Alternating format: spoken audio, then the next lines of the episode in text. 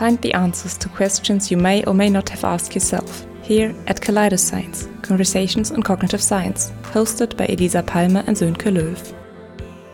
We were at a special event, which was the Coxie Space Day. There we had the chance to talk to a great variety of different people and talk about their fields of interest, may they be students or professors. We talked about various aspects of cognitive science, such as neuroscience, linguistics, philosophy, or artificial intelligence, and many more. All the interviews were kept rather short, and another exception of our bonus episodes will be that not only Sönke and me are hosting, but also our two amazing producers, Alina and Sophie, and both will jump into this role of being an interviewer. So stay curious and tune in. Um, okay, we are here with Professor Kai-Uwe Kühnberger. He is a lecturer for artificial intelligence at the Institute of Cognitive Science in Osnabrück. Um, thank you for joining us for this short interview. Thank you very much for the invitation. um, we always do interviews with a little get to know game where we ask our, our guests to complete a sentence. And this sentence is As a kid, I always wanted to be. A composer. So you're into music then? Yes. Do you still do music? Yes. That's interesting. Nice. Um, how would you explain your field of interest or your research field to someone who would be 10 years old? Well, uh, artificial intelligence is um, the building of non human, non biological systems that have the capacity we have. Essentially, for example, talking in natural language like we do here, um, making a plan to come from place A to place B, uh, following a certain strategy to become better in high school or, for example, in a particular discipline, um, or perceiving our environment uh, with our senses. And these are all abilities humans have. And uh, we want to build systems that have a well, let's say, an ability on a human level. That's the ultimate game of art, uh, the ultimate goal of artificial intelligence, I think. Nice.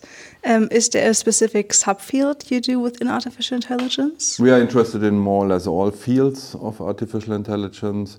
That can originally 10, 20 years ago, we were mostly interested in knowledge based systems.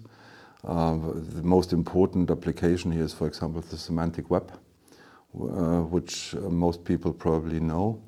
Uh, and currently, there's this big hype the, during the last 10 years of deep learning. Uh, and, and so far, machine learning plays now a much more important role in comparison to 20 years ago, I would say. All right. Um, you said that you, um, as a kid, wanted to be a composer, and I have uh, taken one of your seminars where you uh, found a connection between artificial intelligence and music. Um, but we are interested um, in how you got started in the field you're doing today. So how did you start with AI? I think like the connection to music came way later, and that's not not an obvious path to to artificial intelligence from wanting to be a composer. Yeah, that's definitely right. So as you as as as as, as things happen so often in, in, in life, that's kind of a, an accident actually. So so I I, I, was interested in doing my studies in, in, in logic-based systems, so doing logic in mathematics, doing logic in linguistics, doing logic in philosophy. And uh, one field which became then for the PhD thesis very important was uh, doing logic in computational linguistics.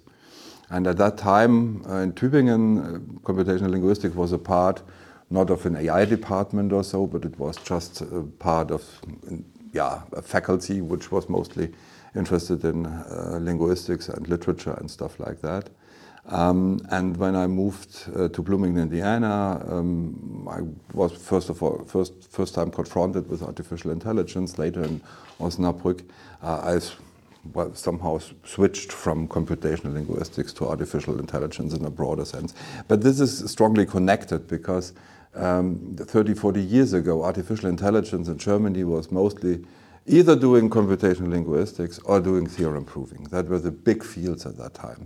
And so far it was not so a big change, it was a big move, a big step. It was more a continuous development in a certain sense, but it was kind of accident accidental, so there was no big plan or anything like this. Okay, and then um, you somehow ended up here in Osnabrück. Was that because like um, cognitive science is like the connection of all these things, or is there yeah, reason? Yeah, yeah, that, that, that's definitely an interesting point because my first connection uh, to cognitive science was in Bloomington, Indiana. Bloomington, Indiana was in the I was in the 1997 to 1999 in Bloomington, Indiana. Bloomington, Indiana was by far, in my opinion, at that time one of the largest cognitive science uh, uh, research institutions in the world.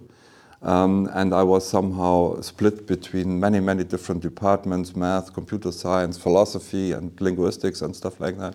And that was the first time where I saw that there's this broader field, and there are so many people working in an interdisciplinary way together. And to continue this in Osnabrück was a reasonable step. Although at that time, when I moved to Osnabrück, it was in the year 2001, I think, or 2002 um, um, cognitive science was extremely small. So in comparison to Indiana, tiny, uh, but uh, in the last 20 years there was a lot of development and now we have a really relatively large institute, I would say. Mm -hmm. um, I mean, the field of artificial intelligence is a lot in the public discourse right now, but is there something that you um, think that was recently discovered that is huge for the field? Any any major breakthroughs that mm-hmm, um, mm -hmm, came up in the last years that that mm -hmm, uh, are especially interesting to you? Yeah, I would say so. So, so in my subjective sense, this is clearly a, a subjective and personal um, perspective on the history of artificial intelligence. There was there was all the time some some some little breakthroughs, I would say. So. Uh, and some change of paradigms in a certain sense. Uh, but it was mostly a kind of a continuous improvement in, in, in, in, getting better and better systems for modeling certain cognitive abilities. But what is really surprising is what happened 2017 uh, when uh, the Google people with two Toronto people published this paper, Attention is All You Need. Um, and when uh, the first time something like these large language models or the architectures of large language models were, were proposed, because this was an improvement in performance of natural language which was not expectable and which was not anticipated. It was uh, relatively surprising how well this system suddenly worked. Um, and, um, and, and I would say this was one of the big, big new developments and major breakthroughs, at least in the last uh, 20 years, I would say. So, I, I, for example, I would, I would say that the classical convolutional neural networks and the, and the, image recognition things in 2012, 13, 14, there were a lot of development here.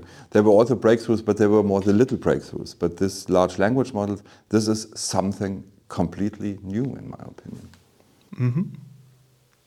So there are many scientists uh, working in this field, but is there someone in particular you would like to sit down with, have a chat, have a tea, dead or alive, in your field or outside of it? Oh, that's, that's an interesting question. Uh, so, so, so AI, AI is a, is, is a field that, that brought up many, many interesting people. And uh, if, you, if, you, if, if you talk to Jürgen Schmidhuber, for example, one of the developers of LSTMs, for example, and, and, and uh, if you talk um, um, to, to, to, to other famous people, um, um then, um, then they are extremely smart and they are interesting. They, sometimes they are also a big, um, how shall I say this? Uh, they are big extreme in their opinions and somehow also in a certain sense, very special in their behavior in a certain sense. Um, but, but historically, I would say, well, it's really a pity that the old people I'd never met, so Marvin Minsky I never met, John McCarthy I never met, Fikes I never met, so I, I don't know these people, I just know what, what they did and what they developed. Um, some people from the newer uh, um, history of AI you get to know somehow. Um, um, but uh, but but nothing nothing special. I would because you just talk to these people and usually it's more a kind of um, a scientific talk, an exchange of ideas or something like of this type. It's nothing where you are really interested in the personality of these people. But but scientists in general, and this is probably yeah, known by everybody who in, in, in, his or her life met or studied, at one time of his or her life in a university knows that scientists are very special in comparison to other people. And this is definitely also true for artificial intelligence, I would say. So um, someone, someone, for example, I, I, I found very, very sympathetic and very, very, very smart person was, for example, Sebastian Thrun, uh, who was won the big, the great challenge, uh, um, the DARPA challenge with with this Stanley uh, mobile, you know, driving through the desert, 200 miles or something of this type, right? So autonomously, clearly, and it was already in the year I think 2006 or seven. Cool. So it's a relatively long time ago, um, and and he's really inspiring. But no, I have no special special interest to, to, to get to know certain people. um, it's interesting you mentioned um, uh, Schmidhuber because mm-hmm. I think Sebastian Musslick also mentioned him when we asked him this question. He was like, "Yeah, he, he's, he's one of the of the of the very interesting guys." Uh, and I, he was he was very very uh, just just a month ago he was uh, um, a guest in in Markus Lanz uh, show. Um, uh, together with the, with the ministry of the BMBF, uh, the federal ministry um, in, in Berlin, and um, and it was really interesting what he was saying because uh, and he has really he had very very smart positions and he's an extremely smart person uh, knowing so many things right? And um, and then the interesting thing is that his perception of the history of AI is completely contrary to my my pers mm. perspective, which is kind of kind of interesting in my opinion. In in which way? Yeah, well, he he, he had a position where he said uh, AI was more or less a German thing until the year 2000. Um, and and then, uh, or let's say 2005 or so, and then there came the politicians, and, and no, first of all, and then there was this big development in the U.S. and in China, clearly, where they spent billions of dollars into the development of new AI systems and new technologies and method methodologies. Uh, and then we lost somehow this, this, this cutting edge level of doing research in Germany. Uh, this was his position, and um, I think that is just not true because AI was historically all the time done in the US mostly. And in Europe, uh, the number one is, in my opinion, was all the time the UK with, with their uh, big institutes.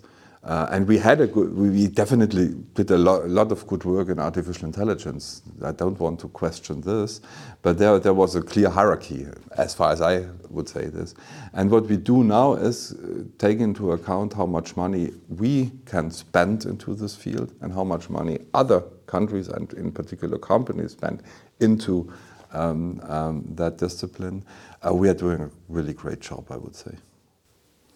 So that, that that's a different perspective. So, uh, but yeah. that's that's what science lives from, right? From different um, right, perspectives right. and ideas. Yeah. Thank you very much for this short interview and for talking to us. Thank you very much for this kind discussion.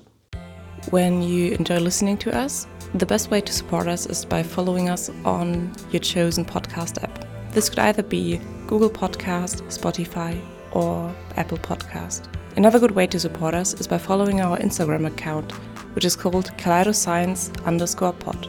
On our Instagram account, you will also get regular information on the next episode. Thanks a lot for supporting us. This was Kaleidoscience, hosted by Elisa Palmer and Sönke Löw. Produced by Alina Ohnesorge, Elisa Palmer, Sönke Löw, and Sophie Kühne. Produced in collaboration with the Cognitive Science Student Journal. The music was produced by Jan Lukas Schröder. The logo was designed by Annika Richter. Thank you for listening and joining us on our journey through conversations on cognitive science.